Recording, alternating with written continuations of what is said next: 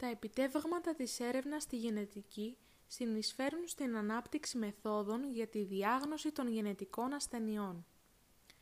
Οι γνώσεις που έχουμε αποκτήσει σε μοριακό επίπεδο για τους μηχανισμούς που δημιουργούν τις γενετικές ασθένειες μας έχουν προσφέρει τη δυνατότητα ανάπτυξης μεθόδων με τις οποίες ανιχνεύουμε γενετικές ανομαλίες στα μέλη μιας οικογένειας ή στα άτομα ενός πληθυσμού. Η διάγνωση των γενετικών ασθενειών μας βοηθά στον όσο το δυνατό πιο έγκυρο εντοπισμό γενετικών ανομαλιών στα άτομα που εξετάζονται, στον εντοπισμό των φορέων γενετικών ασθενειών, στον προσδιορισμό της πιθανότητας εμφάνισης μιας γενετικής ασθένειας στους απογόνους μιας οικογένειας στην οποία έχει παρουσιαστεί η ασθένεια. Η έγκαιρη διάγνωση μιας γενετικής ασθένειας προσφέρει τη δυνατότητα σχεδιασμού θεραπευτικής αγωγής έτσι που να ελαχιστοποιούνται οι επιπλοκές της ασθένειας, όπως στην περίπτωση της φενιλκετονουρίας. Ο έλεγχος για τον εντοπισμό των πιθανών φορέων, όπως στις περιπτώσεις της δρεπανοκυταρικής ανεμίας και των θαλασσαιμιών, πραγματοποιείται με σκοπό τον υπολογισμό της πιθανότητας δημιουργίας απογόνων που πάσχουν από τις συγκεκριμένες κληρονομικές ασθένειες. Ακόμη, στην περίπτωση διάγνωσης γενετικών ανομαλιών κατά τη διενέργεια του προγεννητικού ελέγχου, δίνεται η δυνατότητα διακοπής της κύησης. Η διάγνωση των γενετικών ασθενειών μπορεί να πραγματοποιηθεί με τη μελέτη του καριοτύπου, όπως για παράδειγμα κατά τον προγεννητικό έλεγχο, με διάφορες βιοχημικές δοκιμασίες, με την ανάλυση της αλληλουχίας των βάσεων του DNA, μοριακή διάγνωση. Στη συνέχεια αναφέρονται δύο περιπτώσεις εφαρμογής της παραπάνω μεθοδολογίας για τη διάγνωση της φενιλκετονουρίας και της δρεπανοκυταρικής ανεμίας. Η εφαρμογή προγράμματος ελέγχου των νεογνών για τη φενιλκετονουρία έχει μειώσει σημαντικά τις περιπτώσεις διανοητικής καθυστέρησης από αυτή την ασθένεια. Ο έλεγχος για τη φενιλκετονουρία πραγματοποιείται με τον υπολογισμό της συγκέντρωσης της φενιλαλανίνης στο αίμα των νεογέννητων. Η δρεπανοκυταρική ανεμία είναι μία από τις λίγες γενετικές ασθένειες, της οποίας ο μηχανισμός δημιουργίας έχει μελετηθεί διεξοδικά. Αυτό μας δίνει τη δυνατότητα διάγνωσης της ασθένειας με τη χρησιμοποίηση πολλών διαφορετικών τεχνικών. Μία από αυτές είναι η παρατήρηση της μορφολογίας των ερυθρών κυτάρων σε συνθήκες έλλειψης οξυγόνου. Στην περίπτωση όπου το άτομο πάσχει, τα ερυθροκύτταρά του παίρνουν δρεπανοειδές σχήμα, δοκιμασία δρεπάνωσης.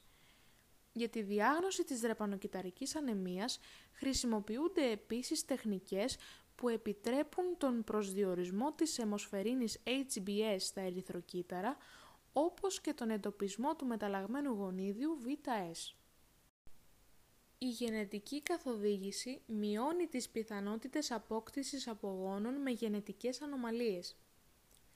Η γενετική καθοδήγηση είναι μία διαδικασία κατά την οποία οι ειδικοί επιστήμονες δίνουν πληροφορίες σε μεμονωμένα άτομα, ζευγάρια και οικογένειες που πάσχουν από κάποια γενετική ασθένεια ή έχουν αυξημένες πιθανότητες να την εμφανίσουν. Οι πληροφορίες αυτές είναι απαραίτητες για τους ενδιαφερόμενους γιατί τους βοηθούν στη λήψη αποφάσεων, κυρίως σχετικά με την απόκτηση υγιών απογόνων. Ο ειδικός επιστήμονας είναι σε θέση να συμβουλέψει τους ενδιαφερόμενους μόνο όταν διαθέτει τα απαραίτητα στοιχεία που του επιτρέπουν να γνωρίζει τη συγκεκριμένη γενετική ασθένεια, τη συχνότητα εμφάνισής της, τον τρόπο με τον οποίο κληρονομείται, τις επιπτώσεις στα άτομα που πάσχουν από αυτή, τους τρόπους αντιμετώπισης της και άλλα.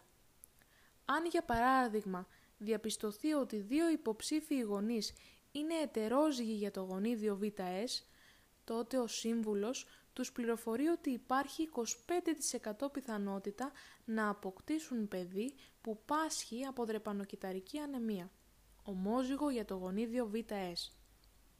Αν, όπως το προηγούμενο παράδειγμα, υπάρχει αυξημένη πιθανότητα το έμβριο να πάσχει από κάποια ανομαλία, τότε είναι απαραίτητη η διενέργεια προγεννητικού ελέγχου. Με βάση τα αποτελέσματα του προγεννητικού ελέγχου, καλούνται οι γονείς να αποφασίσουν, στην περίπτωση που το έμβριο πάσχει από σοβαρή γενετική ανομαλία, τη διακοπή της κύησης. Η απόφαση για διακοπή ή μη της κύησης επηρεάζεται και από άλλες παραμέτρους που διαφέρουν από κοινωνία σε κοινωνία και μπορεί να σχετίζονται με τις θρησκευτικές αντιλήψεις, ηθικές παραμέτρους και άλλα. Παρότι η γενετική καθοδήγηση μπορεί να ζητήσουν όλοι οι υποψήφοι γονείς, υπάρχουν ομάδες ατόμων οι οποίες είναι απαραίτητο να απευθυνθούν σε ειδικούς πριν προχωρήσουν στην απόκτηση απογόνων. Σε αυτές περιλαμβάνονται άτομα φορείς γενετικών ασθενειών, άτομα με οικογενειακό ιστορικό γενετικών ασθενειών, γυναίκες ηλικίας 35 ετών και άνω, γυναίκες με πολλαπλές αποβολές. Με τον προγεννητικό έλεγχο μπορούν να εντοπιστούν γενετικές ανομαλίες στα έμβρια. Στις περιπτώσεις που υπάρχει αυξημένη πιθανότητα το έμβριο να εμφανίσει κάποια γενετική ανομαλία, τότε συνίσταται η διενέργεια προγεννητικού ελέγχου. Με την αμνιοπαρακέντηση λαμβάνεται από τον αμνιακό σάκο με τη βοήθεια βελόνας μικρή ποσότητα αμνιακού υγρού. Μέσα σε αυτό βρίσκονται εμβρυϊκά κύτταρα. Τα κύτταρα αυτά μπορούν να χρησιμοποιηθούν για την ανάλυση DNA και τη βιοχημική ανάλυση ορισμένων πρωτεϊνών και ενζύμων, όπως στην περίπτωση της φενιλκετονουρίας. Επίσης, ύστερα από καλλιέργεια, τα εμβρυϊκά αυτά κύτταρα χρησιμοποιούνται για τη διάγνωση χρωμοσωμικών ανομαλιών με μελέτη του καριότυπου. Η αμνιοπαρακέντηση πραγματοποιείται από την 12η μέχρι την 16η εβδομάδα της κύησης και αποτελεί έναν ασφαλή και αξιόπιστο τρόπο διάγνωσης των γενετικών ανομαλιών. Με αμνιοπαρακέντηση μπορεί να ελεγχθεί η ύπαρξη περισσότερων από 100 γενετικών ανομαλιών. Εναλλακτική μέθοδος προγεννητικού ελέγχου είναι η λήψη χωριακών λαχνών. Πραγματοποιείται συνήθως την 9η με 12η εβδομάδα της κύησης και περιλαμβάνει τη λήψη εμβρυϊκών κυττάρων από τις προεκβολές λάχνες του χώριου, εμβρυϊκή μεμβράνη που συμμετέχει στο σχηματισμό του πλακούντα. Τα κύτταρα από τις χωριακές λάχνες μπορούν να χρησιμοποιηθούν τόσο για τον έλεγχο των χρωμοσωμάτων, καριότυπος, όσο και για βιοχημικές αναλύσεις και ανάλυση DNA, όπως τη δρεπανοκυταρική ανεμία. Η αμνιοπαρακέντηση, σε σχέση με τη λήψη χωριακών λαχνών, μας δίνει τη δυνατότητα παρασκευής χρωμοσωμάτων καλύτερης ποιότητας. Αντίθετα, η λήψη χωριακών λαχνών δίνει τη δυνατότητα πιο έγκαιρης διάγνωσης. Στην περίπτωση διάγνωσης με τον προγεννητικό έλεγχο σοβαρών γενετικών ανομαλιών, είναι δυνατή η διακοπή της κύησης χωρίς να δημιουργεί πρόβλημα υγείας στη μητέρα.